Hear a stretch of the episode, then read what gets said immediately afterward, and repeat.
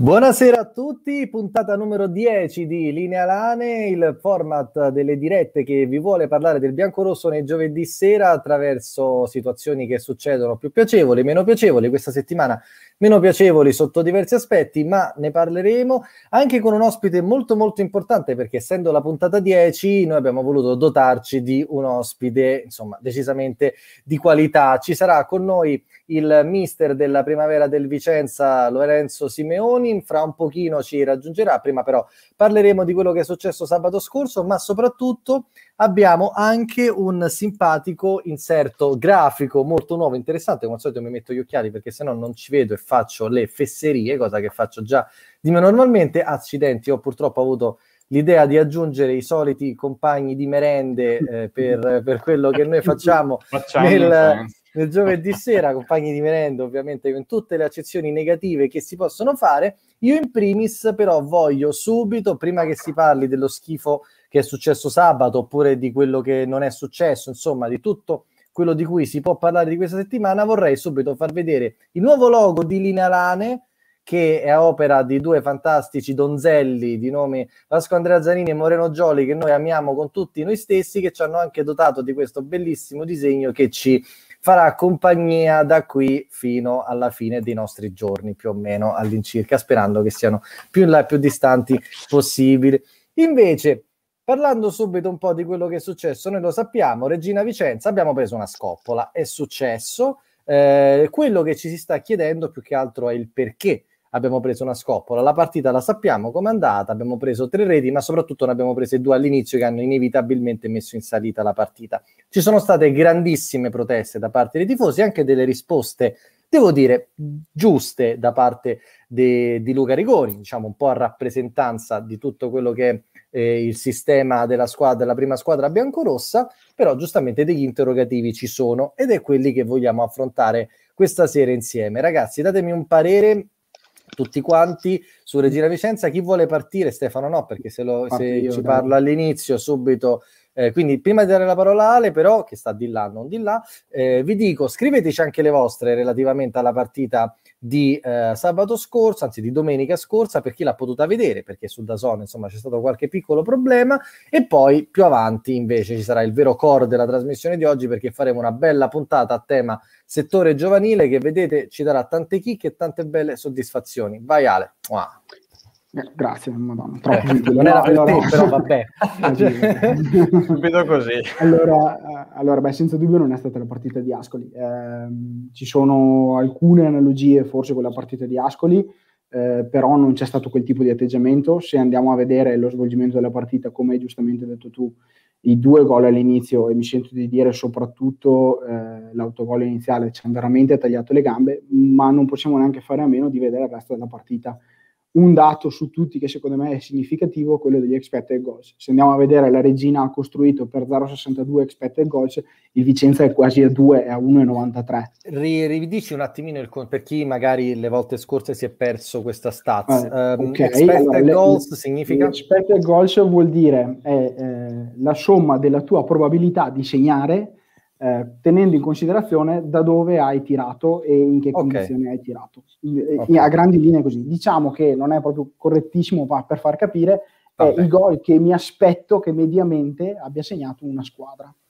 Quindi abbiamo costruito per fare quasi due gol, non ne abbiamo fatto neanche uno, ovviamente pesa tanto su questo dato gli 0,77 che sono quelli del rigore di Giacomelli. Tra l'altro, io settimana scorsa avevo proprio parlato dell'abilità di determinati tre, trequartisti spoletani in questo fondamentale e non sono stato smentito, o forse gliel'ho tirata, non lo so. E, e, e quindi qualcosa abbiamo fatto. Non è stata la partita molto scialba, mh, costruendo molto poco che abbiamo visto ad Ascoli. Ecco. Marco. Eh, concordo naturalmente con Alessandro. Io mi sono fatto un'idea che mentalmente non vorrei che più di qualche giocatore ha guardato un po' il calendario, ha messo una bella X sopra partita di Chiavari, che è fra, fra due partite, e si è entrati un po' pensando che due pareggi tra Ascoli e Regina era fattibile. Se noi non entriamo a mille, eh, poi succede questo, e prendere comunque due gol subito così taglia le gambe a chiunque. Poi se ti Stai, manca sempre i tecnici, eh, sì. il risultato Stai, è questo. È possibile che magari i nostri giocatori siano entrati, magari un, Di Carlo l'ha detto, ha detto siamo entrati molli nei primi dieci minuti, quindi non, è, non ci sta troppo da, da, parlare su questo aspetto, ma potrebbe essere che magari siamo entrati un po' molli, convinti che anche la regina a stessi punti non avesse le stesse motivazioni nostre. Potrebbe esserci stato un errore da quel punto di vista? Secondo me non è stato un pensiero che è stato fatto prima della partita questo.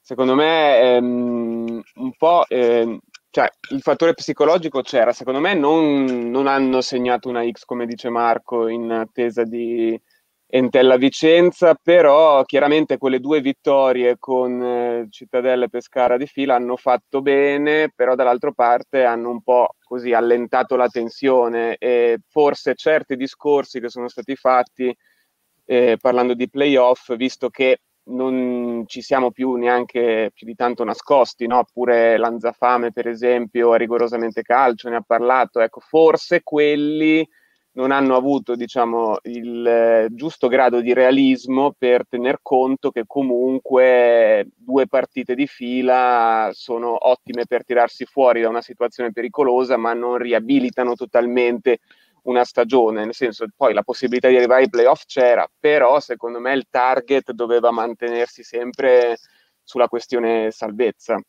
Eh, Tanto salutiamo Fabrizio, Andrea che si sono connessi. Vai Ale, stavi dicendo? Arrivavamo alla partita comunque a pari punti con la Regina. La Regina anche aveva fatto un buon filotto, un, una buona striscia di risultati positivi, ne avevamo anche parlato la settimana scorsa. Credo che sia stato proprio, um, che ci sia comunque stato invece un po' un rilassamento nella cosa, uh, nel, nel maniera di approcciare la partita il gol dopo 4 minuti non ha sicuramente aiutato, anzi probabilmente ci ha veramente tagliato le gambe del tutto. Dico che c'è stato un po' di rassegnazione, ma si vede anche un po' in partita, poi magari quando facciamo vedere le, le azioni. Vai, vai partiamo con i video se vuoi. Se hai no, qualche... magari cominciamo, che... cominciamo, con i gol, se, se, va bene. Io vai. partirei, lascerei stare il primo gol, eh, l'autogol ah, di, sì, di eh. Valentini, dove c'è poco da vedere, alla fine è un, è un, è un semplice gesto tecnico. Esattamente. Qui vediamo cosa, come funziona la cosa. C'è una costruzione eh, dal basso, c'è il tentativo di andare a, a, a passare la palla a Van de Putte centralmente e poi subiamo, subiamo gol in questa maniera qua. Però se andiamo un po' a scomporlo, questa cosa qua, vediamo che ehm, Van de Putte arriverà molto velocemente a prendere la palla e secondo me anticipa un po' troppo con il corpo quella che è la sua intenzione. C'era fallo su di lui? Indietro. C'era fallo? Oddio, no, è, è, al limite. Per me, no. per, per me, può starsi questo tipo di intervento qua okay. perché se non si gioca più a calcio. Perché era però già... è stato detto, perché qualcuno l'ha eh. detto, quindi giustamente, secondo me è un contrasto. Ha preso la palla, ragazzi. Eh. Sì, me, sì, quindi... Di Chiara è arrivato molto aggressivo sul pallone, la palla poi la continua a portare lui. Qui così forse, mh, anche qui sarebbe bello mh, capire anche mh, dal diretto interessato, non so se Rigoni, che in questo momento sta correndo indietro, forse poteva essere più aggressivo sul pallone, perché poi ci troviamo uh, appena dopo con Padella che si trova in mezzo e subisce l'imbucata del taglio dietro. Ecco, ma infatti io volevo chiedervi, l'errore, torni un attimo indietro al punto in cui Padella praticamente si ritrova scavalcato. Allora, qui l'errore è di Padella che non segue l'uomo e va a chiudere sul portatore o di Rigoni che non va a chiudere il portatore e quindi in un certo senso scarica su Padella la responsabilità di andare in chiusura e quindi si perde l'uomo dietro. Ah, sì, secondo, mm. nella mia opinione, secondo me, però anche qua sempre da prendere con le pinze, eh, forse sarebbe stato Rigoni che avrebbe dovuto uscire consentendo a Padella di continuare a restare con l'uomo.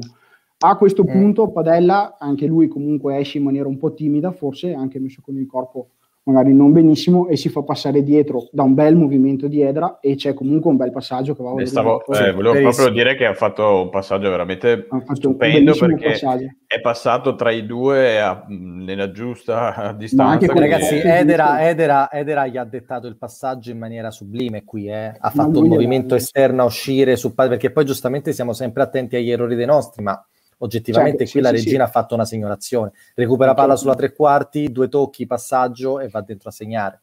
Cioè, esattamente. La prende poi il sinistro di Edra l'avevamo detto la settimana scorsa è comunque un sinistro l'avevi chiamato Ale l'avevi chiamato. a me è sembrato un po' un concorso di colpa comunque sia tra il movimento di Padella che è chiamato poi dal mancato movimento di Rigoni però poi secondo me tutto parte da come Van de Putte ha cercato di interpretare quel pallone, perché insomma quello che ci dice il linguaggio del corpo è che probabilmente con la testa stava pensando una cosa e con il corpo ne ha fatta un'altra. E quindi c'è stata questa sconnessione che gli ha impedito poi diciamo di essere efficace e ha fatto la cosa peggiore. Beh, lui, lui arriva già in mente di fare un controllo aperto per andare verso il centro del campo eh, però lo chiama probabilmente troppo presto eh, per sì. il marcatore che ha alle spalle ha fatto, eh, Iari ha fatto il movimento come se ci fosse già il giocatore a fianco, invece il giocatore è in arrivo, quindi lui si autosbilancia da solo praticamente eh, nell'azione che, che, si vede e lì secondo me il fallo non c'è. Hanno fatto una bella azione decisamente, la regina. Sì, cioè, sì, sì, anche se poi hanno approfittato appunto. Concorso di Quello... colpa, come dice Stefano, in generale anche tra um, diciamo errore nostro, ma bella azione loro, senza La cosa che mi ha, se, se, possiamo andare al gol successivo della Regina, quando parlavo anche un po' di, forse un po' di scoramento all'interno della squadra, eh, è vedere un po' come reagisce all'errore che c'è anche nel terzo gol. Anche qui così vediamo che c'è un, un fraseggio dietro normale, la palla arriva in questo caso a Rigoni che sbaglia la misura del passaggio, Agazzi aveva già girato la testa per vedere la posizione dei compagni, si perde questo mh, pallone che forse è un, un, metro largo rispetto a quello che deve essere, la palla viene recuperata dal giocatore della regina, c'è il contrasto di Padella, però se voi guardate anche Rigoni non ha una ferocia nel tornare indietro, andare a coprire, sembra quasi mh, scarico da questo punto di vista, si iniziano a vedere le mani che si alzano di Padella, Rigoni stesso guarda Dennis che ha tutto il tempo di... Mh, avrebbe comunque puntato, segnato, segnato non, non, avrebbe cambiato la cosa, ma è indicativo, forse, credo, dello stato d'animo di un giocatore che ha visto un, un errore, ha commesso un errore, vede la grossa occasione che si materializza e non crede di poterla... Di poterla ma sì, anche, anche, il contrasto di Padella mi sembra un po' morbido lì, cioè nel senso non è solo non, è stato anche è... sfortunato un po', secondo me, Padella. Sì, però la Padella lì cioè, gliel'ha tirata addosso, nel senso non è che era un contrasto, bah, secondo me poteva fare qualcosetta meglio ha provato, a spazza, ha provato a spazzarla via sì, cioè, e gli è andata male. Diciamo, diciamo che in questo gol c'è tutta una squadra che è stanca da una partita e che è stanca nella partita. Cioè, mh, mm, intendo che era, già vedevano l'obiettivo sempre allontanarsi di più e non ci credevano forse tanto. E poi probabilmente avevano anche speso molto nel primo tempo, perché se rimandami un attimo l'azione si vedono proprio due o tre cose interessanti che fanno capire che la squadra era stanca in quel frangente e mentalmente non ce la faceva. Ora, al di là dell'errore, diciamo, principe, che è questo qui, tu vedi appunto Regoni che si ferma adesso, Grandi che si butta prima e poi si ributta dall'altra parte e Padella che alza le mani. Quello succede quando già hai capito che quello sta andando a segnare non hai neanche più la forza mentale di poter fare uno scatto per una cosa che sai essere inutile. Quindi su questo senso io vedo che questa partita rispetto a quella della settimana scorsa potremmo considerarla un brutto episodio dovuto sì. al fatto che abbiamo preso due reti nei primi quattro minuti. Certo, se a Lecce facciamo una performance del genere, cioè scusate, se con il Lecce facciamo una performance del genere, abbiamo un problema serio. Io spero che questa partita sia di lezione, perché se ad Ascoli la squadra ci stava, ma ha sbagliato l'atteggiamento, qui secondo me si è proprio ritrovato un po' in balia degli eventi. Questo non vuole giustificarla perché era una sconfitta che comunque non ci doveva essere in questo modo, però secondo me bisogna anche considerare che non è il Vicenza che abbiamo, che abbiamo visto, non è un problema endemico per cui dici ok questo Lane gioca tutto il tempo così, no, questo Lane ha mancato di palle, si può dire serenamente, a quest'ora, eh, in due partite. Ora credo sia giusto pretendere una partita, una prestazione di qualità contro il Lecce. L'ultima domanda che faccio su questo tema, poi magari buttiamo dentro il mister Simeoni, iniziamo a parlare da qui e ci spostiamo poi a parlare di settore giovanile, è Rischiamo qualcosa oppure basta che la portiamo a casa con questi quattro punti oppure no? Perché qualche tifoso si è iniziato a spaventare. Io credo che la partita con l'Entella sia in un certo senso decisiva per la nostra permanenza matematica nella categoria, però è anche vero che non è neanche il massimo presentarsi a quel match con l'ansia di dover vincere contro una squadra che ormai non ha niente da perdere, che se magari gli gira può anche romperti le scatole. Eh, no, non è l'ultima partita di campionato comunque, eh, cioè nel senso no, quello perché no, ogni tanto salta fuori Bari, il famoso Bari che pensavamo di, di, salvarci dalla Serie A siamo retrocessi, ma era l'ultima. 2000-2001. Eh. No, non era l'ultima eh. giornata quella però. No, no, era tra le, tra le, ultimissime, sì. Cioè qua ci sono altre partite davanti, cioè non è l'ultima. È che è logico che potenzi- probabilmente la prossima le, l'entella è retrocessa, matematicamente, allora da retrocesso andare lì e non salvarti, allora sì che, che fa girare ancora di più. Soprattutto questo intendo dire. Però non è l'ultima partita. Però non Ale, ci sono anche delle cose che fanno ben sperare, per esempio... Ecco, Ale, ti volevo chiedere, hai un altro video interessante magari da mandarci? Sì, che... secondo me ci sono tutti, ce ne sono due che sono abbastanza veloci. Uno è quello del Vai. settimo minuto, che c'è stata una grossa occasione per Nalini, che fa vedere che comunque la squadra sa muovere la palla in una maniera veloce e quando lo fa è difficile poi andarla a prendere. Qui recuperiamo palla sul lato, eh, questo dovrebbe essere proprio Nalini che eh, la scarica e poi cominciano una serie di eh, giocate verticali rapidi, con, rapide con la sponda di Gori e il passaggio dentro eh, di Rigoni che portano Nalini al tiro. Questo tipo di movimento palla diventa difficile da prendere. Mm, abbiamo trovato anche i due centrali eh, della, della, Regina che hanno fatto veramente una signora partita. L'altra cosa che volevo far vedere, un'altra occasione simile, è quella del 24esimo, eh, dove di nuovo portiamo al tiro, eh, in questo caso Gori sempre con il sinistro, e, e, secondo me poi è un giocatore che quel tipo di tiro lì ce l'ha anche, la palla purtroppo va alta, aspetta che la, la lancia a ste, sei te. Quale, scusami? 24esimo. 24esimo. Sì. Okay. Avevo perso la comunicazione eh, per un secondo. Sì, stai, ogni tanto è fatto così, è istrione.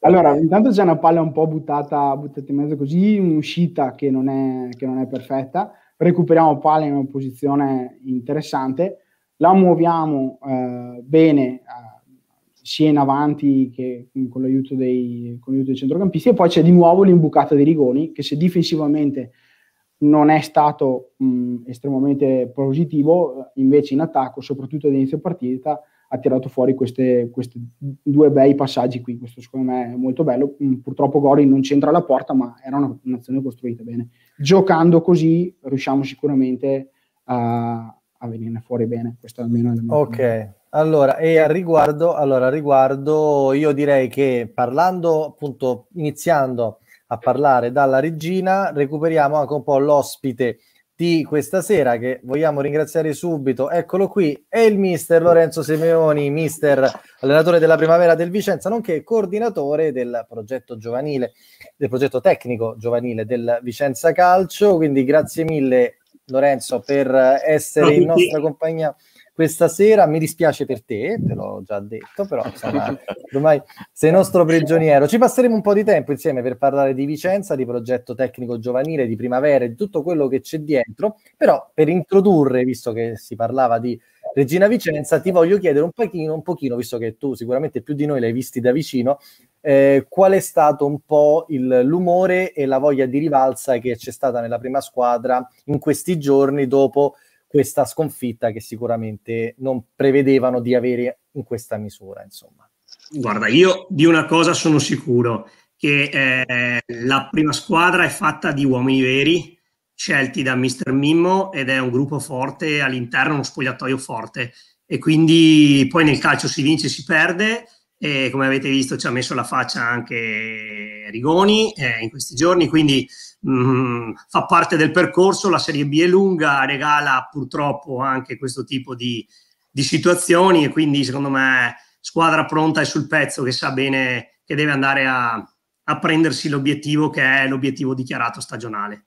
Esattamente, di Lecce, della partita di sabato con Lecce parleremo più avanti alla fine, insomma, perché adesso è bello parlare anche di progetto giovanile, che è una cosa su cui noi abbiamo sempre voluto insistere perché la primavera e in generale nel calcio il meccanismo dei vivai è necessario per la sostenibilità del mondo del pallone, oltre che per un rilancio di valori etici e morali. Intanto saluto anche chi non ho salutato ancora, ciao Vanni, che saluta Marco ovviamente, fan numero uno, eh, anche Carlo che ci dice siamo speciali, grazie mille, sei speciale tu, cuore per te, e, ehm, e poi ci stanno anche degli altri interessanti spunti che prendiamo più avanti, però a questo punto è interessante iniziare un po' a parlare del cammino che ha fatto la primavera quest'anno all'interno di una stagione che è stata comunque, senza che le sottolineiamo, difficile per tutti quanti e anche capire un po' il tipo di lavoro che è stato fatto con la primavera sia in relazione a quest'anno particolare sia in relazione un po' alle prospettive che si stanno avendo. E poi da qui voglio aprire il dibattito perché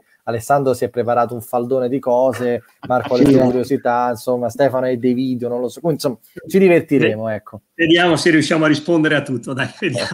dai, dai.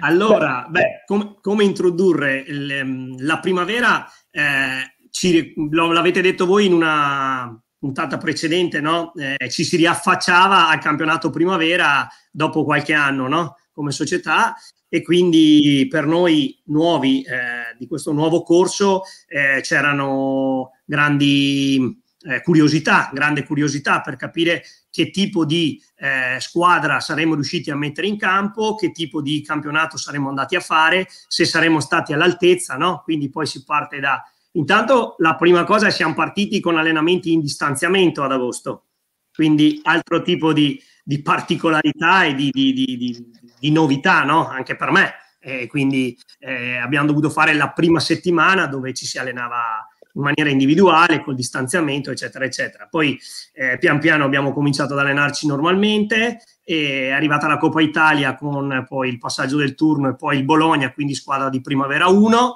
e quindi lì abbiamo cominciato a vedere che insomma con umiltà, con determinazione, con sacrificio potevamo provare a giocare con, con, con a starci insomma, ecco, a starci con il campionato, poi abbiamo iniziato e abbiamo avuto un andamento ehm, discreto buono, insomma, ecco, stiamo, siamo, siamo come posso dire, ehm, eh, dal punto di vista del percorso siamo a un punto dove adesso essere qui a dire ok, ci siamo anche noi assieme alle altre per provarci è una cosa che non avevamo preventivato, ma sinceramente. Ottimo. Eh, perché il nostro obiettivo era quello una di... Una primavera anche più giovane rispetto alla media delle certo, primavere che sì. affrontate, no? Che comunque sì. tra 17 e 18 anni cambia parecchio. Mm, uh... Guarda, ti, ti, do due, ti, do due, indicazioni. Eh, allora, la rosa in questo momento gravitano intorno alla rosa della primavera circa 29 ragazzi Ok? Ah, però. Questi 29 ragazzi eh, ci sono 9 2002, uh-huh. eh, 15 2003 e 5 2004. Quindi nessun 2001, nessun fuori quota per scelta del nostro responsabile Michele Nicolin, che mi ha detto anche di portarvi i suoi saluti. E, mm, Digli che un giorno lo vorremmo avere anche lui con noi qua. okay. Okay. Esatto. E, e, ehm, e, quindi all'inizio per proprio per scelta non abbiamo tenuto fuori quota, cosa che invece altre squadre hanno. Eh, e quindi insomma abbiamo portato avanti la, la, la, nostra idea che poi è quella che da tre anni, da quando c'è stato l'insediamento della, della proprietà e mi ha visto arrivare al fianco di Michele a Vicenza, eh, in primis vorremmo diventare espressione del territorio eh, prima di diventare globali, di andare a cercare giocatori nel resto d'Italia o all'estero, ci piacerebbe, e in questo momento lo stiamo facendo, essere competitivi con i ragazzi del territorio. Eh, al, al, massimo, al massimo li abbiamo veneti, ok? Però sono tutti ragazzi che possono arrivare a casa eh, velocemente nel, nel raggio di, di, un'ora insomma di spostamento. Infatti eh. mi diceva il mister giusto mister una, nella telefonata che abbiamo avuto che l'obiettivo è quello di mandare via i pulmini delle altre squadre delle altre società che fanno razzia sul nostro territorio. Cioè eh, a lungo, facevano, termine Faceva, sì, sì, Basso Vicentino, dopo mille anni finalmente vedo il pulmino dell'Ane Rossi. Quindi eh, questa qui è, è una soddisfazione, vedevamo solo quelli del Chievo, quindi finalmente, finalmente. Io a Roma non li vedo, un giorno.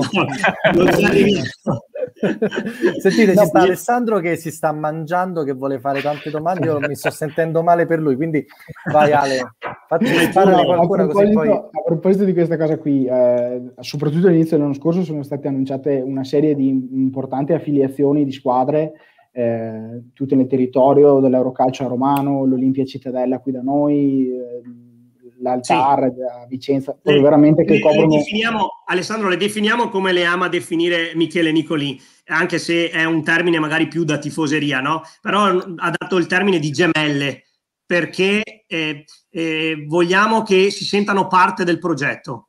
Quindi non è... Capire quanto è importante la, la, collaborazione con loro, mh, in, in, cosa la state sviluppando eh, e se mm. c'è un lavoro che si applica sia alla didattica o, e, e allo, o anche allo scouting, un po' una, sì. una cosa un po' più okay. ampia. Allora, ad oggi siamo arrivati a 42 gemelle e abbiamo in lista d'attesa alcune società che adesso vedremo come, come andare a, a far entrare nel nostro progetto. Abbiamo iniziato anche ad allargarci un po' fuori provincia e arriva anche qualche richiesta dal resto d'Italia, però per ora, per ora facciamo un passettino alla volta.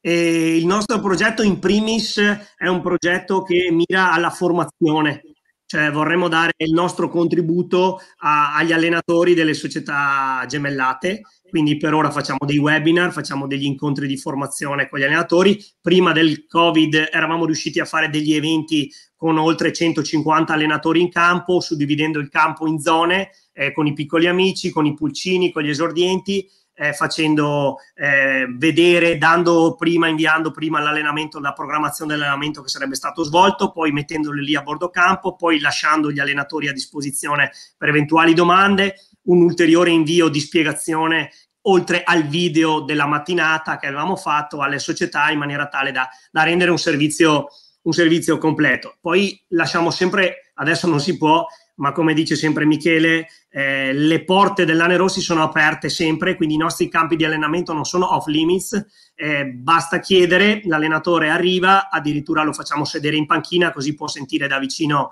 i consigli che lo staff dà, dà ai ragazzi. E quindi basta, insomma, nelle, cerchiamo di, di, di, di, far squadra, ecco, cerchiamo di far squadra cercando di, di, portare un po' di, di, di, dare un contributo, un confronto che possa permettere ad ogni società di, migliorare il lavoro che vanno a fare con, con i propri ragazzi. Allora. Ovviamente quello in cui io dico adesso è qualcosa di in epoca normale, ok? Adesso a volte c'è sostegno morale di dire portate pazienza, speriamo che passi e, e intanto no? aggiorniamoci un po', però non riusciamo ad andare in campo a fare, a fare quello che, che si può fare. Insomma, ecco.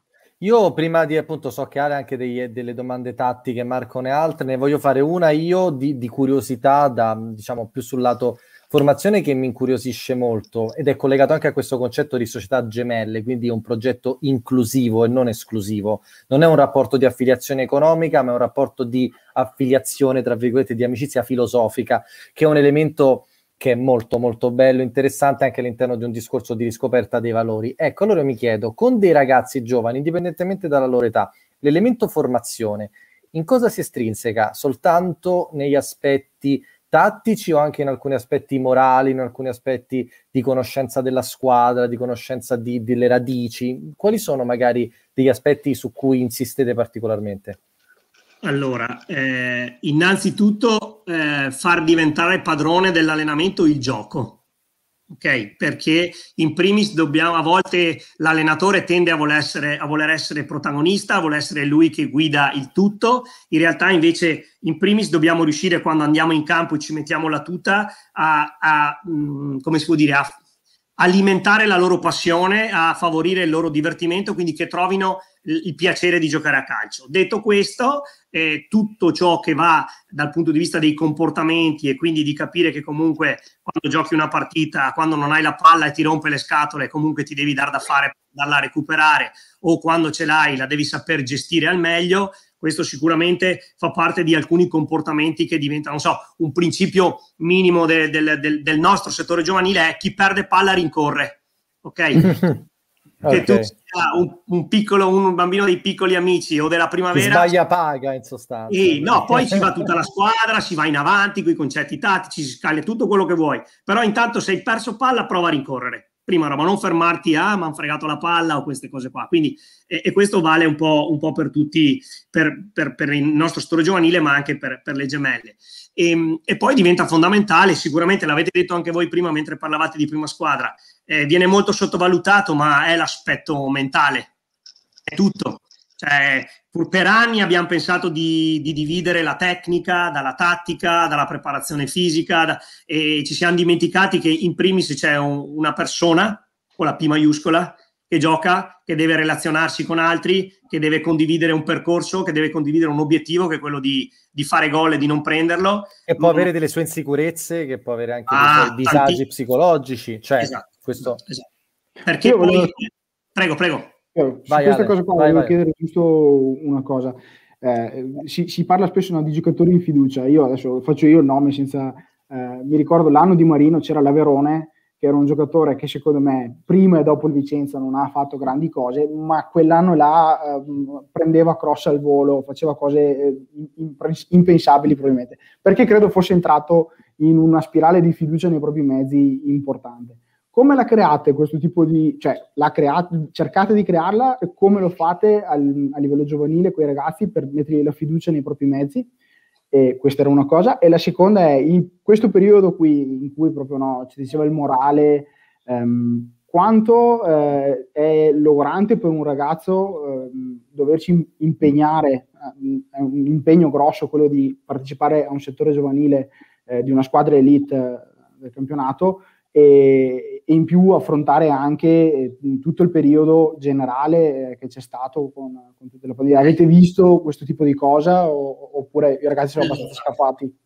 Ok, adesso poi se mi dimentico quello che mi hai chiesto ripartiamo, parto dalla fine. Ok, parto dalla fine. Allora, intanto ai ragazzi abbiamo fatto vivere questa cosa come una grande opportunità e un privilegio, perché l'essere tesserati per una società professionistica gli ha permesso loro di continuare ad allenarsi, ok? Continuare a giocare e, e quindi eh, a quelli della primavera non smetto mai di dirglielo, guardate i vostri coetanei che hanno visto i campionati annullati e voi invece siete qui a, a giocare, quindi anche chi gioca meno, ok, gli viene detto, okay, però cambia, perché tu sei qui, ti puoi allenare, puoi migliorare, puoi darti da fare, comunque giochi e, e, e, altri non giocano. Quindi questa è una cosa che va fatta pesare da un punto di vista eh, del, del, del, sì, fa, fatta notare più che pesare, insomma, ecco, devono, devono rendersi conto che è un privilegio. E, ehm, e prima, scusa, avevamo invece ripartito... Discorso della fiducia, come... come... No, allora, è l'aspetto mentale. Allora, mh, beh, possiamo introdurre un po' da progetto tecnico, ma vi racconto un po' com'è la primavera, no? come siamo strutturati, ma poi va anche a scalare nel settore giovanile. Allora, abbiamo un'area eh. mental che è un'area mental che è eh, coordinata dal dottor Guido Bresolin, ok? Che eh, segue i giocatori e segue gli allenatori. In primis abbiamo eh, sterzato un po' quest'anno dove la, ho voluto io, parlando con lui, che il focus attentivo di lui e dei suoi collaboratori, sono cinque mental, uno per squadra fino all'Under 15, un, un mental coach per ogni squadra, che non ha il compito di fare chissà che cosa, ma quello di venire ad osservare gli allenamenti e, le, e, vedere le partite e confrontarsi con l'allenatore per aiutare l'allenatore a migliorare il suo rapporto con i ragazzi. Quindi se prima il mental andava anche a, eh, dire, interagire con i ragazzi facendo, proponendo lui dei, dei lavori sul campo, eh, da quest'anno abbiamo sterzato dove vogliamo che sia il mental che forma l'allenatore in modo che poi l'allenatore possa avere, avendo un contatto diretto con la sua squadra, riuscire ad intervenire. Poi vi posso dire che a livello di primavera eh, ci sono degli aspetti individuali quando i ragazzi si sentono liberi di mandare un messaggino al doc e di confrontarsi con lui e magari sono preoccupato per la partita oppure sono preoccupato per un'altra cosa eh, o è un periodo che non sto giocando, queste cose qua e quindi mi dà una grossa mano anche nell'aiutare i ragazzi a, a, nel loro percorso. No? E poi ti posso dire che anche in passato abbiamo ottenuto qualche risultato di miglioramento individuale andando proprio a modificare il comportamento. No? Ti faccio un, un esempio concreto. Avevamo un giocatore, non si fanno ovviamente i nomi, eh, quando perdeva palla, quando perdeva palla ci metteva eh, quasi un secondo o più per rimettersi in moto. Quindi palla persa, stava sull'errore oppure sbagliava il passaggio, stava sì. sull'errore. Assorbiva, poi, assorbiva l'errore. il colpo. Esatto, in casa, e, e, poi potete pensare nel calcio d'oggi, nella velocità che c'è oggi, quanto possa incidere cosa, no? sia, sia a livello di squadra che a livello individuale. E niente, ci ha fatto un percorso, hanno fatto un patto, adesso ve la faccio breve breve, però gli ha detto tu in partita hai tre bonus, al terzo bonus hai perso, quindi puoi sbagli- fermarti una volta, puoi fermarti due, alla terza hai perso il patto. Voi provate a pensare nella vostra testa se dopo la prima volta, la seconda, se non scatta l'alert e cominci a lavorare su te stesso per togliere questo comportamento sbagliato. Cioè sono piccoli dettagli che però in un giocatore di calcio alla lunga fanno, fanno grande differenza. Ecco, quindi per dirti lavorare sull'autostima, sulla fiducia, andare giocatori in fiducia, eh, c'è tutto un lavoro dietro. Assolutamente. Cioè, noi abbiamo, parlando un attimino più di primavera, noi abbiamo Marco eh, che la, si, vede, proprio, vede tutte le partite e quindi sono curioso un po' di vedere anche come penso, salutiamo anche Stefano che saluta il mister e anche tutti gli altri. Quando riesco e, in diretta, quasi sempre subito dopo. Sono, sono curioso però di sapere magari quello che, quello che tu hai detto a noi, quello che, che, che vedi della primavera, visto che noi vediamo le, le, le scene, le azioni selezionate, eh, però le mie anche... scelte. Voi di solito esatto, le mie scelte. Capire anche un po' a livello di, di curiosità tattiche e di impostazione che tu vedi nella, nella, squadra. Beh, se avevi delle curiosità a questo punto direi sì. che... Beh, eh, a parte che premetto che mi piace tantissimo Tronkin come, come gioca, quindi faccio subito un nome che così lo sparo. Credo che Ale abbia preparato qualcosa su Tronkin. Sì, abbiamo tirato sì, fuori sì, adesso, adesso, lo mettiamo. Eh, vedo, beh, a parte che piace, eh, vedo Marco, che giocate Marco, molto. Scusami. Marco, fai attenzione perché se cominci a fare nomi io ne faccio 29, eh. Oh, eh beh, lo sapevo, lo sapevo. Abbiamo tutto il tempo che vuole, mister. Eh, possiamo farli tutti e 29. ma, se no, ma in realtà noi siamo contenti se veniamo a sapere di altri giocatori della primavera che hanno avuto meno occasione di allenarsi con la prima squadra, di fare delle trasferte, hanno debuttato in pochi, però noi siamo contenti di sapere che ci sono anche no, no, altri prospetti curiosi. Sì, sì. No, è che magari adesso Tronchin, Mancini, insomma, sono anche spesso in prima squadra, quindi sono Visto. i nomi più, più, visti, eccetera. Mi piace molto perché è una visione di gioco, ci alza subito la testa, abbiamo varie azioni, abbiamo fatto ed anche è, un riassunto è, è veramente, veramente bravo. E, ehm, mi piace molto come giocate, quindi palla veloce, passaggi anche brevi, cambio di, cambio di lato più possibile velocemente, sovrapposizioni, mm, è veramente interessante vedere le partite. E, um, tatticamente c'è un modulo che prediligete o anche un po' per i giocatori che avete? Esatto. E, allora... aggiungo, e aggiungo una cosa, il modulo che prediligete per la primavera è lo stesso che magari applicate anche diciamo a scendere nelle altre categorie oppure ci sta una libertà di iniziativa di un certo tipo? Ok, eh, allora, eh, assolut- allora il modulo eh, usiamo tre, per ora tre modi di stare in campo, ok?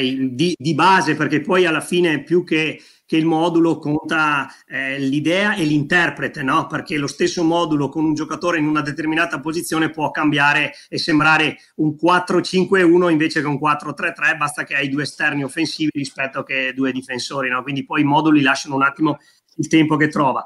Noi fondamentalmente eh, andiamo a, potrei dirti che stiamo sempre con una difesa a 4, ok? A meno che non ci troviamo in svantaggio e un paio di volte, tipo a Parma dove abbiamo recuperato, che abbiamo finito giocando 3-2-1-4, per dirti, per dire numeri, no? Ci siamo messi con la doppia punta, due ali larghe, un tre quarti sotto, abbiamo rischiato e ci è andata bene, abbiamo pareggiato nel finale. Però eh, tendenzialmente quattro dietro, mh, mm, la scelta di un play o due play e quindi anche lì c'è questo tipo di, di, ragionamento. A me piacerebbe quando riesco e ho gli interpreti giusti giocare con le due ali, ok, con le due ali, una punta centrale e uno sotto. Eh, sì. ho, ho, visto spesso, difatti, questo modo di giocare. Stiamo, sì, quando stiamo così puoi far male perché hai sia l'ampiezza che la profondità che la collaborazione tra la punta, però poi sai dipende dagli interpreti perché eh, ehm, a volte abbiamo giocato con rombo di centrocampo le, e le due punte, facendo giocare Mancini e Issa, facendo giocare Mancini e Busato, oppure con Busato sotto. E, insomma, ehm, sì, le soluzioni ci sono perché a volte poi bisogna cercare il modo in cui i ragazzi possono esprimersi al meglio, che, che è l'obiettivo principale della primavera, cioè cercare di mettere in mostra più ragazzi possibile.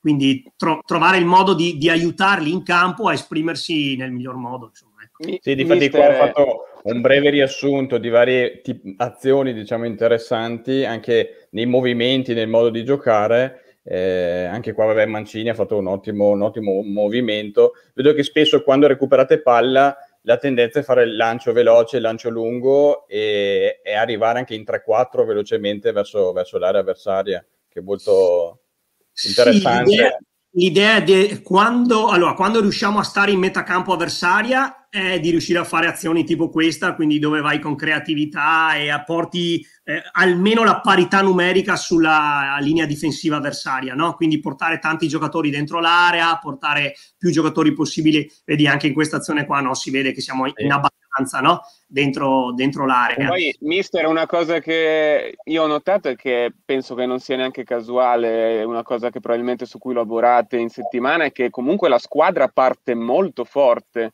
tutte le partite e spesso uh, le determina anche diciamo nei primi minuti.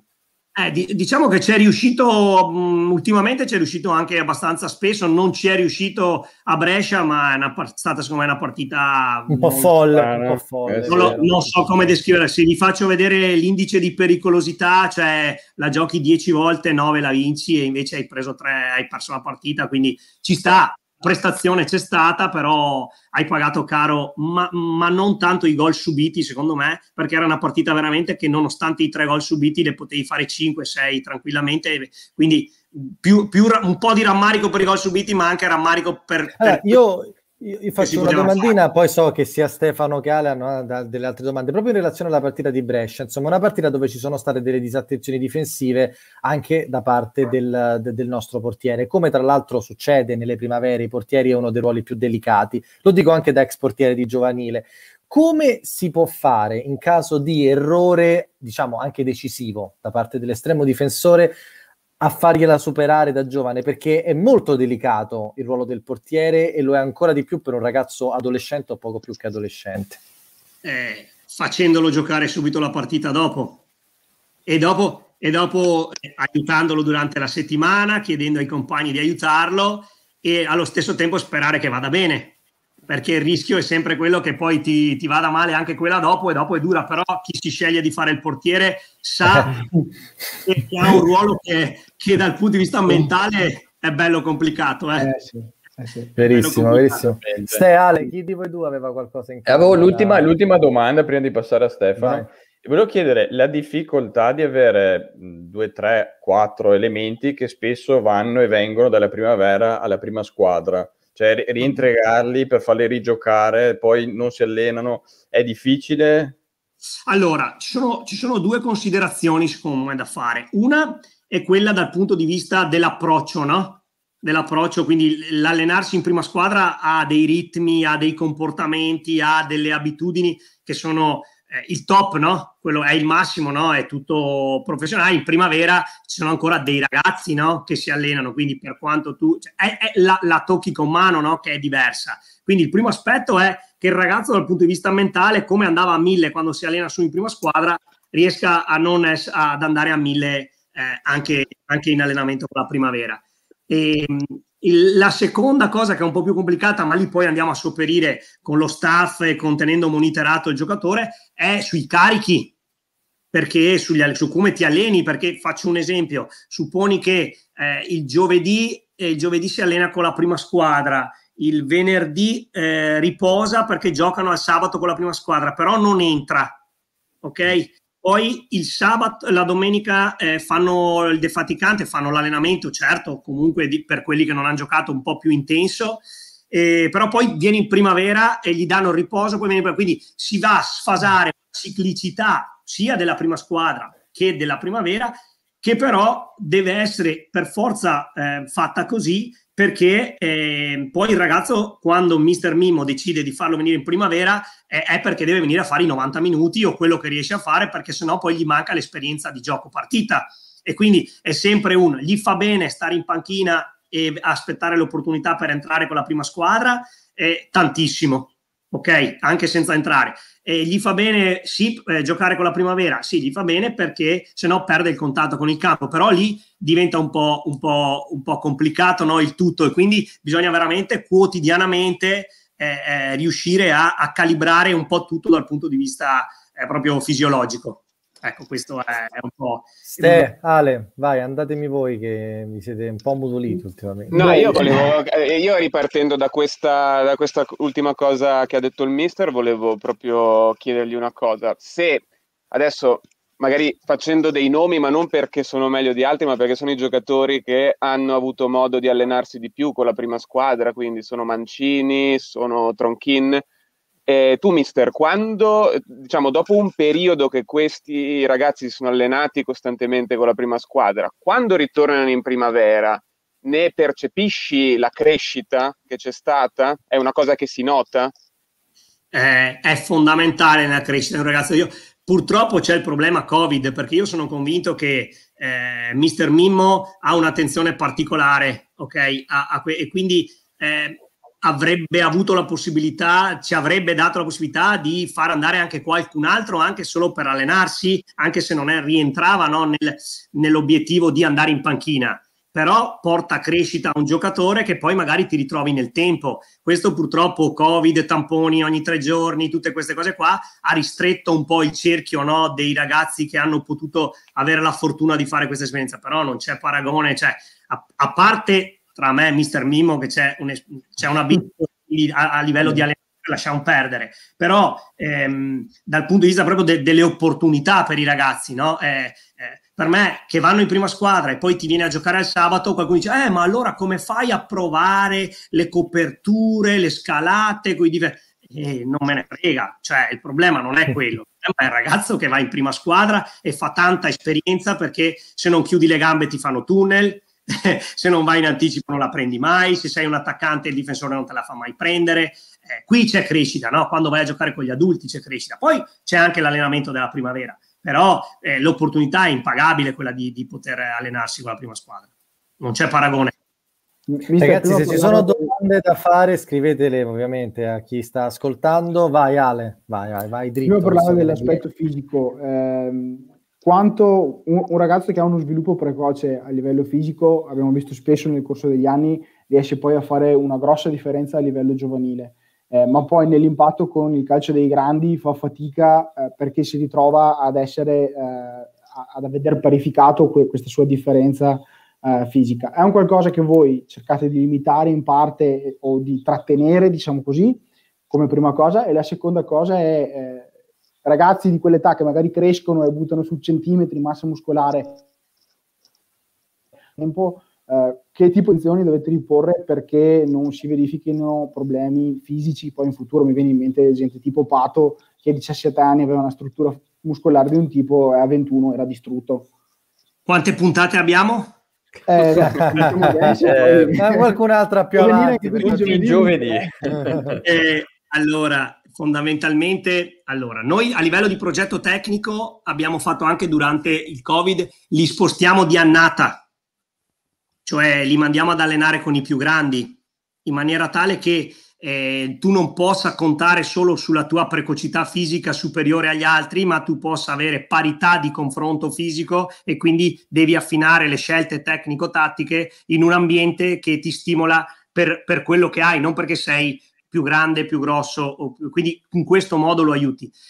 Ho, purtroppo siamo in Italia e quindi si fa fatica, si fa fatica perché tutti si vuole competere e quindi ti fa comodo avere quello più grande, più grosso, che corre più forte e ti fa vincere le partite nei giovanissimi, eh, creando a volte anche delle false illusioni, mentre magari eh, bisognerebbe anticiparli e se a livello biologico il ragazzo invece di averne 15 ne ha 17 va a giocare con i 17. Eh, questo non mi fa, non voglio fare, non, non, lo facciamo neanche noi, ok? Però cerchiamo di dare esperienze almeno di allenamento, ok? Cerchiamo di dare esperienze di allenamento alzando i ragazzi sulle squadre più grandi, facendo fare questo tipo di, dando loro questo tipo di opportunità in maniera tale da, da, sì, da, da trovare stimoli adeguati alla l'asticella all'altezza giusta per quello che gli serve per migliorare. E dal punto di vista fisico, poi eh, sì, bisogna calibrare bene. Noi abbiamo l'area fisica che è coordinata dal preparatore atletico, preparatore fisico della primavera, che è il professor Paolo Gudezzo, con un preparatore e più per ogni squadra. Eh, e lì stiamo attenti anche a questo tipo di discorso per eh, chi è più precoce, chi è meno precoce, chi è in ritardo di crescita e tutte queste cose qua. È un mondo. È un mondo. In, in questo senso qua, il fatto che abbiano introdotto la primavera 1 e la primavera 2 con quindi anche la voglia, immagino, per ogni mister che allena di, di, fare una squadra competitiva che possa salire di categoria piuttosto che di scendere. Secondo, te, secondo te è stato un, um, uno stimolo per dare qualcosa di più ai ragazzi oppure può diventare quasi un impedimento perché sposta il focus dalla crescita al risultato? Allora, l'hanno fatto apposta per il risultato, perché volevano abituare i ragazzi a lottare per qualcosa in palio, quindi per, non solo per la vittoria, ma anche per non retrocedere. Ecco, poi all'italiana sta succedendo una cosa che non va bene. che tutti cre- mettono dentro 4 o 5 fuori quota. E allora eh, tutto sposta gli equilibri. E quindi no, quello che era nato per poter fare, ma poi io se mi voglio salvare, gli altri mettono i fuori quota, li devo mettere anch'io e quindi sposta tutto in avanti e, e, diventa il, il, motivo principale per il quale era stata creata Primavera 1, Primavera 2, eh, eh, cambia, no? Poi sicuramente ci sono delle squadre eh, in Primavera 1 che possono, credo potrebbero tranquillamente partecipare per budget al campionato di Serie C, ma senza grandi problemi. Ma infatti, mister, questa era una domanda che io volevo far, eh, fare, mi ricollego a questo, è proprio se l'approccio che abbiamo noi come settore giovanile, quindi immagino no, quello di crescere dei ragazzi e piano piano portarli appunto ad essere giocatori che giocano il campionato primavera e poi potenzialmente pescarne qualcuno che arrivi a giocare in prima squadra, quindi una crescita che si basi totalmente sul settore giovanile, se è un approccio che abbiamo noi come società e pochi altri oppure è diffuso, nel senso ci sono anche invece quelle realtà che puntano invece solo al risultato e quindi magari nel piccolo trattano la primavera come una prima squadra con un calciomercato dedicato, quindi con cercare dei giocatori già pronti senza andare a valorizzare quelli che abbiamo un po' più giovani. C'è, c'è, di tutto, c'è di tutto. Ci sono società che puntano al prestigio, ci sono società che comunque non possono retrocedere in Primavera 2 e quindi poi se si ritrovano in difficoltà. Cioè, se tu vai a guardare la classifica Primavera 1 adesso ci sono a rischio la Lazio, che è in finale di Coppa Italia, il Torino, ok? Quindi società che sono blasonate e che eh, rischiano di, di andare in Primavera 2 quindi ehm, è molto livellato verso l'alto, no? E poi le politiche societarie, ognuno eh, potremmo parlare di ogni società per analizzare cosa stanno facendo. Io credo che nessuno faccia a caso, ognuno a seconda di quello che si prefigge cerca di fare il meglio possibile, eh, tenendo conto di budget, tenendo conto di territorio, tenendo conto di storia.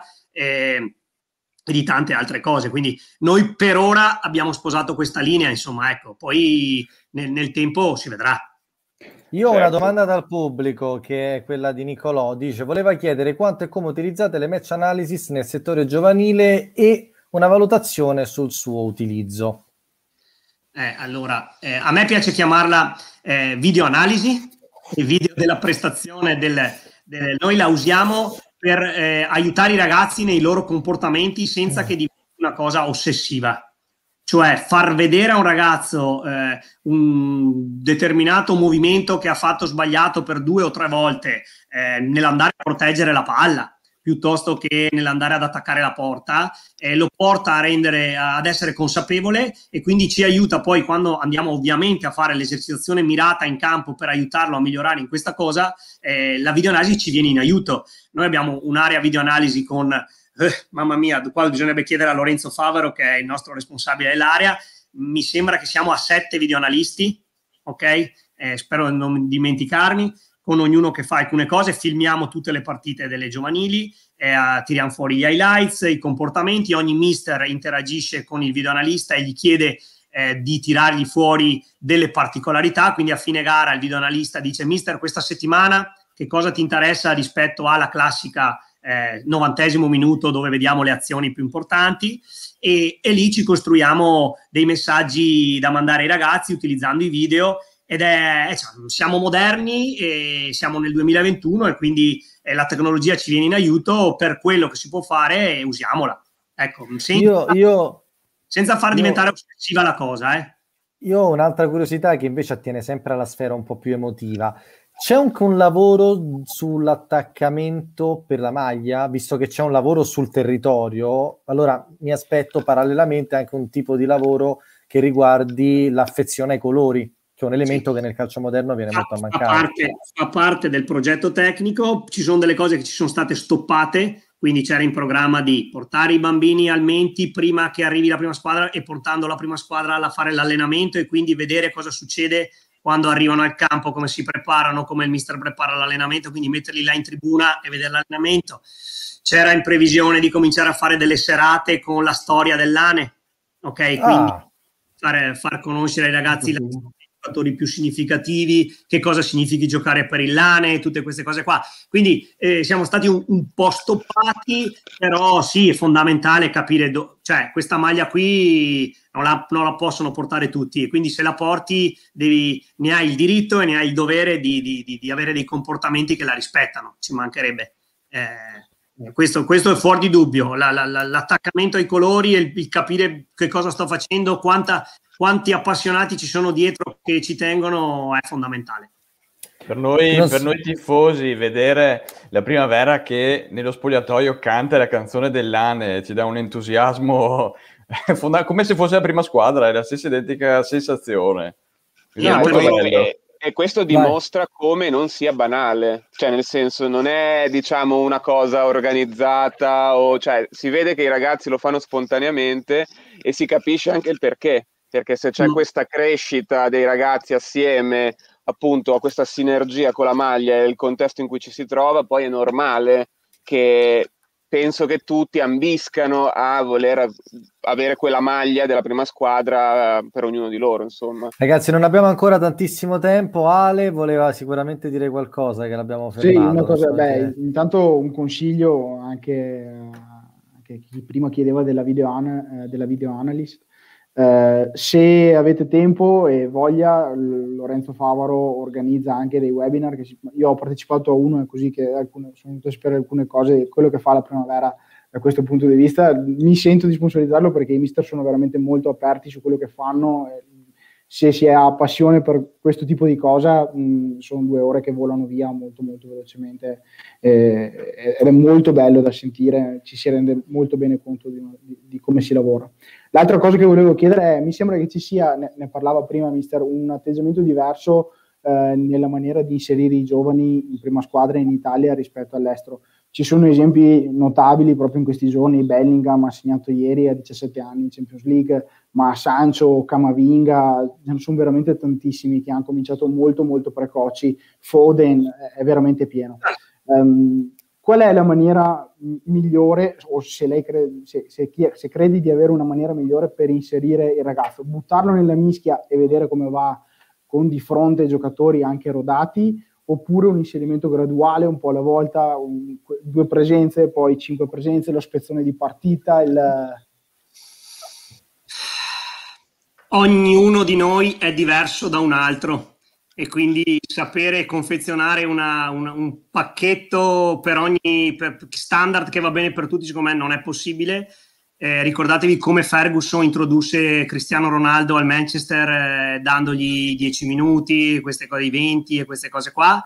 È fondamentale sapere di dargli le possibilità con calma perché il ragazzo possa, possa entrare in pianta stabile e accettato come un giocatore vero ok? E quindi lì, lì, la fa l'allenatore della prima squadra, che lo aiuta e decide quanto tempo dargli, come darlo e farlo aiutare dai più vecchi e poi se ha tanto talento fa presto ad essere rispettato ai più vecchi. Non ci vuole. ci sta, ci sta Fabrizio Zaltron che ci manda eh, una, un'altra domanda collegata un po' al discorso prestiti. Lui dice: Ci sono alcuni ragazzi in prestito da altri club. Eh, c'è Steri, il cui cartellino dovrebbe essere dell'Inter. Con quale criterio vengono presi i ragazzi a livello primavera dai club più prestigiosi? Io rilancio anche con un'altra domanda, che è la seconda, diciamo, l'altra faccia della medaglia, che è come stanno andando e come magari, se si può dire, valutate anche di reinserire i giocatori dell'anno che sono andati in prestito fuori. Penso a Rossi che sta facendo una buona stagione all'Arzignano, penso a Pizzignacco che sta facendo un'eccellente stagione da titolare a Legnago. Ehm, questi giocatori che rientreranno al Vicenza sono già pronti per la prima squadra, li volete ancora valutare, si faranno ancora un po' le ossa e, e chiudo l'aspetto, se ci sono dei singoli della primavera attuale, quelli magari più grandi, che state valutando, se ce lo può dire, di mandare in prestito fuori. Allora, domanda da fare a Magarini e a Nicolin, ok?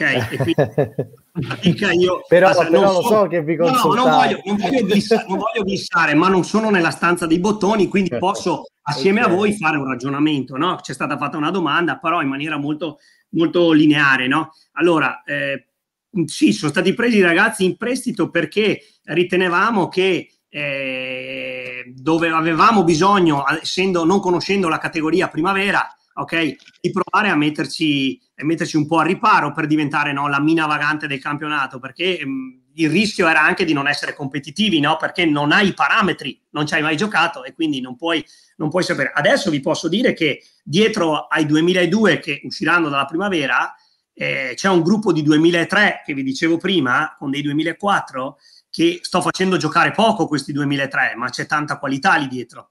Ok, e quindi eh, eh, stiamo lavorando anche per, per, per, per, la primavera dell'anno prossimo, assolutamente, anche se poi diventa difficile, eh, avrei fatto qualche amichevole in più per far giocare i ragazzi che non giocano in primavera, eccetera, eccetera. E nel caso specifico di Cester, mh, mm, ma Cester ha, ha voluto venire a Vicenza Ottimo. Anche questa bene. è una notizia, è una notizia bene, bene. Quando, quando, un ragazzo come Cester dice io voglio andare a Vicenza, eh, cosa gli dici? No, no, no. resta dove Ok, quindi insomma, c'è stato un periodo in cui sì, non si capiva se voleva, eh, e quindi poi il resto si vedrà. E, ehm, poi il resto si vedrà. E, ehm, per quanto riguarda quelli fuori, beh, il passaggio è obbligato, no? Le scelte sono due o rimani come fare l'anno, per esempio, l'anno prossimo, o rimani a fare il fuori quota in, prima squa- eh, in primavera e stai ad allenarti con la prima squadra e bazzichi su e giù, e quindi è un, un, un ipotizzabile tipo di percorso per qualcuno, può darsi, e, o è quello di se c'hai qualche squadra di Serie C che ti stima eh, esperienza importantissima, vai a giocare fuori in prestito e poi fai vedere il tuo valore, altrimenti, signori miei, la, la stragrande maggioranza di tutte le primavere poi vanno a sgomitare in Serie D. Eh. Quindi sì. eh, poi lì, lì, è ancora più, più, più difficile, no? Poi no, difficile tornare perché vai, però devi fare un campionato tosto. Eh, che non è un campionato professionistico, però è un campionato tosto, eccetera, eccetera. Quindi ehm, sì, le, le, le, valutazioni sui ragazzi, su qual è il loro percorso, secondo me torniamo al discorso di prima. Ognuno, per ognuno va valutato, e cons- ma è come fare l'allenatore, no? Ogni ragazzo ha bisogno di qualcosa di diverso, nonostante sia uno sport di squadra. Mister, sì, io ti chiedo una cosa, poi sicuramente Giovanni aggiungerà qualcosa a questa cosa qui. Ehm, parlando di Mancini, senza entrare troppo nel merito del ragazzo, giusto per eh, insomma, tenere in considerazione quello che è successo ultimamente, quindi insomma, ha trovato un pochino più di spazio, è entrato in due partite consecutive, e il dibattito aperto, l'abbiamo aperto anche noi la scorsa puntata, no? su chi dice è giusto farlo giocare perché magari è un po' deluso da come sta andando la stagione degli attaccanti del Vicenza, usare un eufemismo, e quindi dice vorrei vedere Mancini, vorrei lanciate Mancini, è quello che si legge un po' sui social, è quello che viene detto, e altri invece che dicono invece no, lasciatelo crescere, inseritelo gradualmente, eh, tu, mister, cosa pensi? Pensi che c'è il rischio che ci possano essere troppe pressioni? Può essere Mancini, poteva essere Tronchin se avevamo problemi in un'altra area del campo. Possono essere le pressioni e poi gli stessi che adesso inneggiano per questi giocatori magari potenzialmente potrebbero essere i primi che poi insomma fanno dei commenti negativi e quindi insomma si rivolta in qualche modo la palla secondo te? Ti rispondo con una frase che porto con me da tempo. Al bivio delle soluzioni importanti della vita non c'è l'indicazione. Ok. Va bene, questa, questa, questa la accettiamo. Allora, okay. fa, Io ti va... C'ho un'ultima okay. domanda. No, nel senso che va, per me va bene quello che sta facendo Mimo, ma no voglio fare il ruffiano, eh, ma perché va bene, il mister ha scelto così, ha anche fatto una bella dichiarazione dicendo il ragazzo non è più un primavera, lo consideriamo uno della prima squadra, adesso se la gioca con gli altri, quindi più, più discorso di autostima così per, per Tommaso non c'è, poi, poi vedremo cosa succede, insomma, dimenti- senza che ci dimentichiamo che Tommaso è un 2004. Certo. Vai Marco. Eh, mi allaccio velocemente su Mancini quanto è fondamentale e importante per tutto il settore giovanile avere un ragazzo che ha già debuttato in Serie B? Cioè, nel senso, dà impulso a tutti gli altri a dire cioè, posso arrivare anch'io in prima squadra a debuttare in Serie B? Che impulso dà questo? E secondo me da, ha dato un bel segnale, a parte che Tommaso ha dato un segnale bellissimo di attaccamento alla maglia e, eh, quindi, e alla società. E, detto questo, secondo me eh, ha offerto l'opportunità di far vedere, ma anche l'esordio di Tronchin stesso, che eh, a Vicenza si può esordire, a Vicenza si può andare, quindi anche per i più piccoli eh, c'è la possibilità di dire vado in una società che comunque sta dimostrando con i fatti che il settore giovanile non è lì per caso, è lì perché c'è un mister della prima squadra che conosce il Lane Rossi dai camp che faremo, colgo la, prendo l'assist. Assolutamente. Fa... assolutamente. Okay. Da, da, da, dai camp a, alla primavera sa come funziona il meccanismo del, del settore giovanile perché c'è stato perché ha fatto l'allenatore della primavera anche lui, perché sa come è strutturato e quindi dare opportunità a un ragazzo e cust- eh, metterlo dentro al tempo giusto, dargli gli spezzoni di gara, tutte queste cose qua, è bello. Secondo me è un segnale importante, bello. Come funzionano ogni... i camp uh, quest'estate? Già si può sapere, dati anche poi le difficoltà contestuali, sì, insomma. Sì, allora ovviamente in attesa di nuove disposizioni, comunque credo sicuramente confermate le, le sedi di Altavilla e di Romano De Zelino come l'anno scorso, quindi allo Sporting okay. e alla quindi le due sedi confermate ci stanno, lav- ci stanno lavorando, si stanno mettendo in moto, piano piano usciranno con le comunicazioni, ma tanto comunque insomma eh, bisogna sempre attendere no? i DPCM o queste cose qua e quindi eh, l'importante è far sapere che comunque come li faranno gli altri ci sarà l'ANE come certo. sempre. Chiedo, chiedo, al mister una cosa, anche se abbiamo detto che no, di non parlare di singoli perché nel caso di settore giovanile è importante parlare di gruppo, possiamo mostrare una cosa che ha preparato Alessandro su Tronchin che dimostra quanto sia un giocatore comunque che si sta formando? Perché abbiamo visto che comunque no. ha degli interessanti, ci dà degli interessanti stimoli. Adesso Ale, Ale se la prepara. Sì, un secondo che lo recupero. E, e Ed è sono. anche l'altro giocatore che comunque ha, su, cioè, ha, ricevuto fiducia da Riccardo e ha già debuttato appunto, anche se per pochi minuti contro il Brescia, che si sa che è una ricompensa concreta quella di poter debuttare insomma in Serie B quando sei ancora piccolo. Eccola qui, allora, zoomala.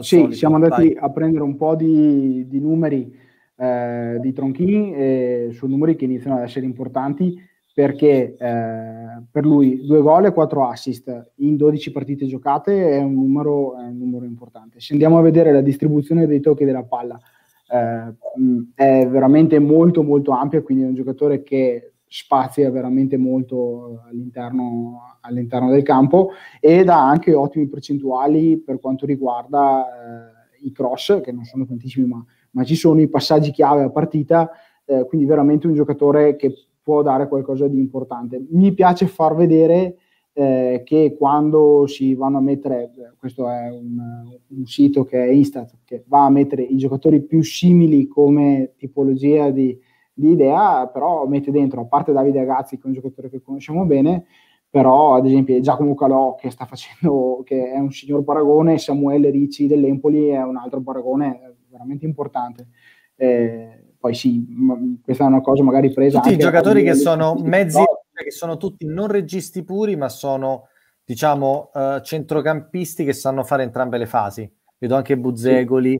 vedo insomma sì. tutti i giocatori sotto questo versante. Ora non chiederemo un commento su Tronchina al mister perché no, non lo vogliamo mettere in assoluta difficoltà, però era giusto segnalare che c'è un no, giocatore no, che che non, non, non, mi metti in difficoltà. Simone ha avuto un impatto un po' così così, ha fatto il ritiro, poi è venuto giù con la primavera, eh, poi è ritornato in prima squadra, poi è tornato in primavera e sta diventando sempre più, eh, come si può dire, presente, fa significativo nelle partite. Lo si vede, lo sa lui, lo sanno anche i suoi compagni, quindi eh, ben per lui, ma come c'è una crescita costante di, di, di, di, tanti altri ragazzi della squadra da, da, che hanno avuto una crescita, insomma, se no non saremmo lì in questo momento, insomma, ecco, tutto lì. Ecco. Si può dire comunque che senza ombra di dubbio, visto che se ne parla ingiustamente poco, che comunque c'è un progetto sul Vicenza Calcio Giovanile che guarda in una prospettiva molto futura e che è stato anche, senza sapere le cifre, però oneroso dal punto di vista societario, perché molto spesso si parla prima squadra, investimento, prendi quello, prendi quell'altro. Si può dire che l'investimento sul settore giovanile sia stato congruo e che guarda ad un futuro migliore per il Lane, senza ombra di dubbio, che è quello che emerge un po' da quello che si è Io chiacchierato credo, questa sera. Credo che la società stia destinando delle risorse al settore giovanile perché sa benissimo che, come, che il settore giovanile è fondamentale per una società di calcio che guarda al futuro e quindi cioè, basta solo pensare, non so, ai nove pulmini o, che girano e eh, fate, si fa presto a, a, capire che tipo di budget eh, si, al quale si va incontro. Insomma, ecco. Io spero di vederli anche a Roma questi pulmini, comunque lo dico adesso. cioè, un giorno... Vai Ale, poi una cosa... a Lecce. Sì, sì, una cosa solo, l'ultima riguarda il settore giovanile, eh, è anche eh, che non è ovviamente il lavoro di una persona sola, eh, mister Simoni è responsabile, ma c'è tutta una, una serie di mister anche nelle categorie eh, di età più piccole che comunque sono importanti. Mi sento di citare, perché conosco un po' meglio eh, il co-allenatore di Mister Simeoni, che è stato giocatore professionista in squadre venete discutibili, devo dire, eh, eh, e che tra l'altro si è anche laureato UEFA Pro, UEFA, UEFA Pro A con Di Natale, quindi con, con profili che adesso... Sta finendo, sì, sta finendo. Sta finendo, esatto. E, e, l'altro è Tommaso Del Santo, che vi invito ad andare a vedere il suo sito perché è, a parte condimente forti, ma è anche un po' a livello filo, filo, filosofico di calcio è, è veramente avanti e sapere che ha contatto con ragazzi di, dell'Under 14 per, a me fa piacere da tifoso del Vicenza eh, sapere che c'è questo tipo di persona oltre che tecnico. Guarda, due, ti, ti, rubo 15 secondi, ok? Solo per dirti che lo Vai, staff prego eh, lo staff tecnico della primavera ci sono io, c'è Mister Dan e c'è anche Alessandro De Poli, ex giocatore del Treviso, della Triestina e compagnia bella. Alessandro De Poli, me lo ricordo sì, dai miei ricordi sì. di infanzia. E, e, mi danno una grandissima mano, portano l'esperienza di aver giocato in Serie A, in Serie B ai ragazzi, sempre fondamentale come contributo. Professor Guderzo, preparatore dei portieri Gelmetti, Carlo Gelmetti, il mental coach che abbiamo già citato, e, e poi abbiamo l'area di riatletizzazione perché abbiamo chi ci cura gli infortunati, ci li rimette a posto, professor Zanella, e poi abbiamo eh, Agostino, fisioterapista, che coccola sempre i ragazzi. Parlavi di, di, di ricaricare le batterie, fisioterapista fondamentale non solo per i muscoli, ma mm. perché eh, ti aiuta. Quindi, e, e, questo solo per la primavera parliamo di 9-10 persone con l'area di analisi, eccetera. Figurati il settore giovanile, parliamo di 70 allenatori, eh, tra allenatori e collaboratori eh. e preparatori.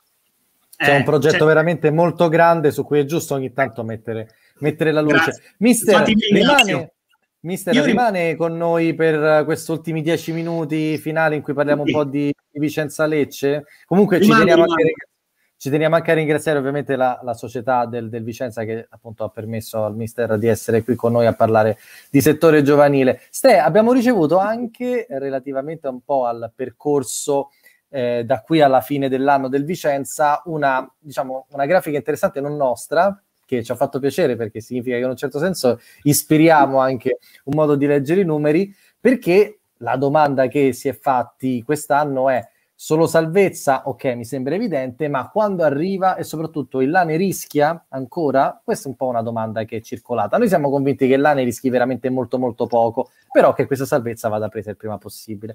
A te riguardo, appunto, Steph, mostra questa grafica che ci ha mandato. Un... Che ce l'ha Ale questa grafica questa volta, c'è questo allora, scambio di... C'è stato questo... Sì, ormai, ormai praticamente non ci, non ci si capisce bene. Io, io e il buon... Tanto Fabrizio dice dice auguro a Lorenzo auguro a Lorenzo di togliersi le soddisfazioni e di imitare Bertomenti, quindi insomma un importante, un importante paragone, la cantera biancorossa prende forma una bella persona, quindi grazie, grazie Fabrizio. Allora, quando arriva questa grafica... Ci sono, ci sono, ci sono, ci sono, ci sono. Se, se Ale, ce eh, eccolo. Sai che io sono arriva. sempre un po' lento, eh? non è che sono proprio... No, non super tecnologico. Eccola non qui. Questa, tecnologico. Questa è una spe- tabellina Spiega un po' chi ce l'ha mandata. E ringraziamo Riccardo Ronzani che ci segue, che ha deciso di sua iniziativa di darci questo contributo sulla falsariga anche di quelli che, che faceva eh, esatto eh, sulla falsariga di quelli che faceva già Marco però noi insomma accettiamo ben volentieri tutti i contributi ben venga, ben venga. E quindi grazie Riccardo per questo contributo poi Stefano e... è contento che così deve lavorare meno, quindi questo dobbiamo dire. Allora, Beh, insomma... vai, spiegateci questa, questa grafica. Beh, così, fondamentalmente, fondamentalmente, ha preso eh, le, le, squadre che sono, considerando anche noi, le squadre che sono in questo momento in lotta eh, per, per la retrocessione e il play-out, ha ipotizzato quali potrebbero essere i risultati nelle prossime cinque partite. Eh, facendo vedere che anche con un, una sola vittoria nelle prossime 5 e, e se uscendo sconfitti sia da Lecce che sia in casa con Lecce che in casa con Brescia e con appena due pareggi con Frosinone e Reggiana arriveremo comunque a una quota di 46 che ci consentirebbe di essere sopra sia Ascoli che Cosenza nonostante questi non perdano mai nelle ultime 5 partite e, eh, e chiudano anche con tre vittorie. Poi ha, ha, fatto un'altra cosa interessante che è quella di prendere la media punti attuale delle squadre e dire se nelle prossime 5 noi continuassimo, tutte queste squadre continuassero con la propria media punti, a quel punto la quota salvezza sarebbe attorno ai 40 punti e questo fa già capire quanto sia in realtà vicina per noi. Eh, questa, molto questa... molto interessante. Questo Riccardo ti ringraziamo perché insomma ci mette un po' più di tranquillità. Ecco io volevo restando... chiedere volevo coinvolgere eh, il mister su questo ragionamento, eh, tog- escludendo il Vicenza dalla lotta a salvezza, io non sono scaramantico e quindi dico subito... No, ed è un disastro me, questa cosa. Secondo me. il discorso è chiuso, volevo chiedere al mister, secondo te, quali sono le squadre che vedi più in difficoltà nella lotta per salvarsi in Serie B in questo momento? La tua opinione personale. Mister, non guardo la Serie B. Immagino. No, no, faccio, fatica, faccio fatica perché è il calcio, eh, ormai ne ho viste tante, no? Eh, mai dare per spacciato nessuno, gran calma, che, che, non si sa mai, basta che uno inceppa in una serie di, di negativa di quelle di brutto e si fa tirare dentro e va a finire male. Quindi, eh, come sempre, no? non è una frase fatta, facciamo sti benedetti punti matematici che ci servono, così poi una volta che la matematica ha detto la sua, ci sta bene, perché il calcio non si sa mai cosa ti può... Li devi fare i punti, c'è poco da fare. Senza dubbio. E allora Nessuno iniziare... si sarebbe aspettato il Cosenza l'anno scorso, e allora, esatto. e allora, iniziamo da questo sabato contro il Lecce in casa. Cosa ci aspetta? Ale, cosa mi hai preparato? Questo Lecce che comunque ha un po' rallentato ultimamente, ha un punto di vantaggio sulla Salernitana, se non erro, e quindi si gioca la salvezza diretta con un Empoli che sta un po' più avanti, ma che anche eh, un po' più di abbriglio, anche se ha qualche problemino diciamo, di gestione di squadra. Cosa, sì, ci, cosa viene a fare il Lecce a Romeo Menti? Il Lecce ha perso contro, contro la SPAL proprio l'ultima partita, veniva da una bella striscia positiva.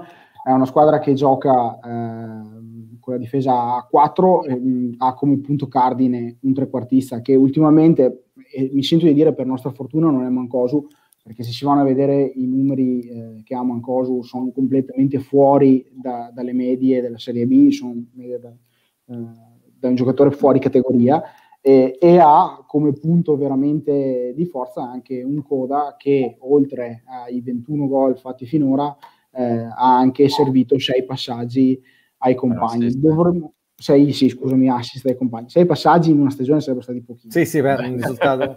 Va bene finalizzatori, ma insomma... Qualcuno in più. si può pretendere. L'altro aspetto che mi sento di, far, di, di, sottolineare è che terzino destro, dopo la rottura del crociato di Asapong, c'è un po' una sliding doors del nostro mercato che è Maggio, Cristian Maggio, che eh, è partito veramente facendo le fiamme eh, a Lecce perché se non ricordo male ha fatto tre gol eh, e anche servito degli asti, un assist o due assist fino in questo momento e eh, portando prestazioni sempre importanti. Con la SPAL non ha giocato benissimo, eh, quindi vabbè, sia che poi magari questa, questa giornata a Vicenza si faccia un po' prendere l'emozione del ritorno al Menti dopo tanti anni e magari replichi una prestazione un po' così così.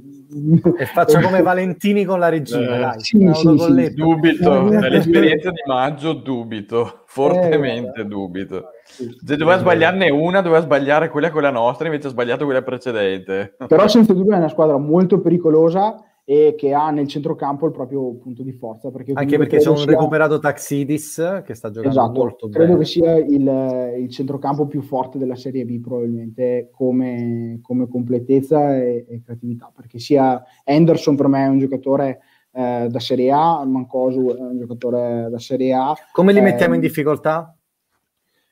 Ma poi oltretutto secondo me è una squadra che ha tanti assist all'attivo dimostra tantissimo sul modo che ha di giocare, perché quando hai un attaccante come Coda, che è il capocannoniere, e anche 6 o 7 assist, 6 forse Ale, se non sbaglio. Sì, sì, 6 assist. Ecco, 6 assist cioè, ti spiega tantissimo su che squadra è Lecce, perché significa che hai un attaccante che fa 21 gol e comunque gioca per la squadra e mette i compagni in condizione di segnare e li fa segnare. E secondo me sarà veramente. Io non mi spiegavo come il Lecce potesse avere le difficoltà che aveva, insomma, fino a metà stagione. Ale, quindi come li mettiamo in difficoltà? Beh, io, ch- io sinceramente abbiamo qui così Tanto, un, un mister. Salutiamo Valentino. Lo chiederei al mister come li mettiamo in difficoltà. Mi sento un po' in imbarazzo a dirlo io come li mettiamo in difficoltà. È vero, è vero. Viste, dai, ce l'ho tu. Intanto Marco è momentaneamente caduto, non lo so perché, forse Arrivano anche questi messaggi. Sì, qua qualcuno starà strombazzando in giro, probabilmente dalle mie parti. Comunque, mister, come lo mettiamo in difficoltà questo Lecce, secondo te? Non ne ho giocando idea. Da, giocando da lane come abbiamo sempre fatto contro le squadre forti. Abbiamo sempre tirato fuori la prestazione, la tireranno fuori anche sabato. Grinta. Quindi grinta e, e necessità anche. Calma e insomma, dai, come, come hanno fatto con le altre, le altre partite. Farebbe, dove si è fatto un approccio più attendista oppure andresti a prenderli nella loro metà campo, proveresti a non fare arrivare la palla? Dovrei eh, prima aver fatto fare un lavoro a Lorenzo Fauro, aver studiato Lecce e poi ti avrei risposto. Eh, a me lo chiedono tutte le settimane. E eh, allora studia. esatto. esatto. Niente. Niente da fare. Va bene ragazzi, giro di pronostici e poi chiudiamo. Vai Marco, partimi tu su, mm, su Vicenza Lecce. Vabbè, voglio essere positivo, dai 1-1. Vai. Eh, Ste, vai tu? 2, a 1. Ale? Io l'altro, l'altra volta avevo detto 3-0 ed è stato 3-0, quindi stavolta dico 2-0 per noi, vediamo. Ok, io dico, io dico, mm, Marco, tu che hai detto? Scusa, me lo so. 1-1. Io dico 2-1 per il Lecce, quindi 1-2. Dico 1-2. Eh, mister, te lo chiediamo anche a te, dai. No, Questo... dai, no, no, no, no. Che ah, no, pronostico no. no. Va no, bene, va bene. Pronostico, vinciamo, pronostico. Vinciamo, vinciamo, vinciamo, vinciamo, vinciamo. Perfetto, perfetto. Allora, noi siamo arrivati al termine di tutto quanto. Ringraziamo ovviamente il mister Lorenzo Simeoni e il Vicenza Calcio per essere stati in nostra, per essere stato in nostra compagnia questa sera. Grazie mille, mister. Spero non ti sia annoiato troppo e non ci odi eh, più per tutte le domande che ti abbiamo fatto. Speriamo anche di riaverti qui, magari anche durante l'estate, se si potrà, per qualche per, le, per la finale dei playoff. Per la finale dei playoff. Non sono non sono a proposito, dobbiamo oh, chiarire no. un elemento centrale perché da quello che ho capito ai playoff vanno soltanto la seconda e la terza del girone o sì, sbaglio? Perché... Esatto, esatto. Quindi non è come a, insomma c'era stato un po' di dibattito, vanno soltanto la prima sale, la seconda e la terza vanno ai playoff, le altre no. Quindi ci questo proviamo, è un elemento su cui c'era stato un po' di discussione ecco, anche tra di noi. Siamo lì e vediamo cosa succede. Perfetto. Ste, Dobbiamo anche ricordarci che ci trovano sul giornale di Vicenza, no? Giusto? Assolutamente. Anche questo sabato, come ogni day match, esce il nostro contributo per il giornale di Vicenza e uscirà ovviamente anche post match non eh, il, la domenica, ma il lunedì successivo o il martedì, insomma. Poi siamo un A po' così noi anarchici. Oggi abbiamo diciamo, anche condiviso un articolo molto interessante del, del nostro amico del giornale di Vicenza Eugenio Marzotto su Wearlane che bisogna dire ha sempre un'opinione mai scontata. Ragazzi, io come al solito vi ringrazio, eh, ho passato con voi anche questo giovedì sera, purtroppo per me e purtroppo per voi. Ringraziamo anche tutti quanti quelli che oggi sono stati all'ascolto e che ci hanno commentato. Oggi veramente eravate in tantissimi, grazie mille. Linea Lane torna giovedì prossimo alle ore 21.30 come sempre. Speriamo di commentare una bella vittoria del nostro Lane Rossi Vicenza. Seguiteci sempre. Grazie ancora al mister Simeoni e buonasera e buonanotte a tutti quanti. Ciao. Notte a tutti